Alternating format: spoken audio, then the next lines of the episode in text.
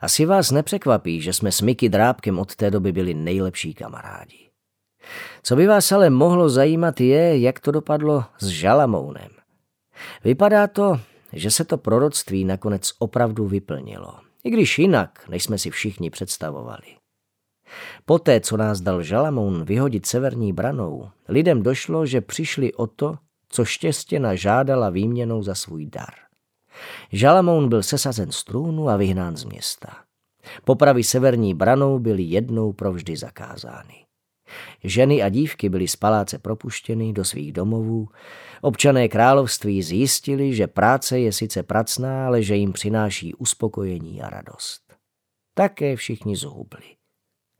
A dodnes se tam vypráví legendy o třímetrovém ministrovi štěstí, který povstal z bahna a přinesl zemi spásu. To trochu přehnali. My ale víme, jak to ve skutečnosti bylo. Dodatečně jsem si vzpomněl na tu písničku, ale jen na melodii. Slova si ne a ne vybavit. Zkusil jsem ji tady zapsat. Jestli umíte noty, můžete si ji přehrát.